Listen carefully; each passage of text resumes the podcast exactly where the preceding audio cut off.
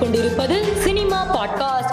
அடினோ virus தொற்றால் பாதிக்கப்பட்டு ஹைதராபாத்தில் உள்ள அப்போலோ மருத்துவமனையில் அனுமதிக்கப்பட்டிருந்த நடிகை குஷ்பு தற்போது சிகிச்சை முடிந்து வீடு திரும்பினார்.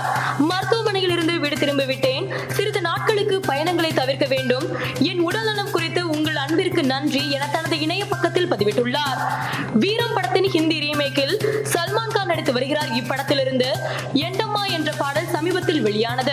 இதில் வேட்டி கட்டி நடக்கும் நடன அசைவுகளை நெட்டிசன்கள் விமர்சித்து வருகின்றனர். இந்நிலையில் இந்த பாடலில் தென்னிந்திய கலாச்சார உடை இழிவுபடுத்துவதாக முன்னாள் கிரிக்கெட் வீரர் லக்ஷ்மண் சிவராமகிருஷ்ணன் குற்றம் சாட்டியுள்ளார்.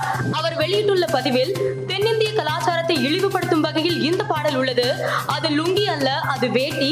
நமது கலாச்சார பாடலானது அருவறுப்பான முறையில் காட்டப்படுகிறது என பதிவிட்டுள்ளார்.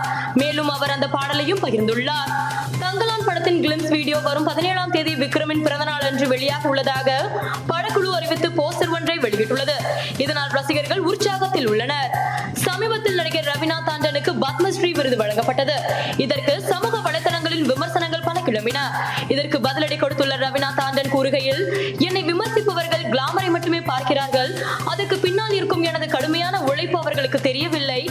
நான் சினிமாவில் கவர்ச்சியான கதாபாத்திரங்களில் மட்டுமே நடிக்கவில்லை. பல சமூக விழிப்புணர்வுகளை ஏற்படுத்தும் படங்களில் கூட நடித்தேன். எனக்கு பத்மஸ்ரீ விருது கொடுத்ததை சிலர் விமர்சித்தாலும் எனக்கு வாழ்த்து தெரிவித்தவர்கள் தான் அதிகம் என தெரிவித்தார். நயன்தாரா நடிக்கும் எழுபத்தி ஐந்தாவது படத்தின் படப்பிடிப்பு பூஜையுடன் நடைபெற்றது. இதில் படக்குழுவினர் பலர் கலந்து கொண்டனர். மேலும் செய்திகளுக்கு மாலை மலர் பாட்காஸ்டை பாருங்கள்.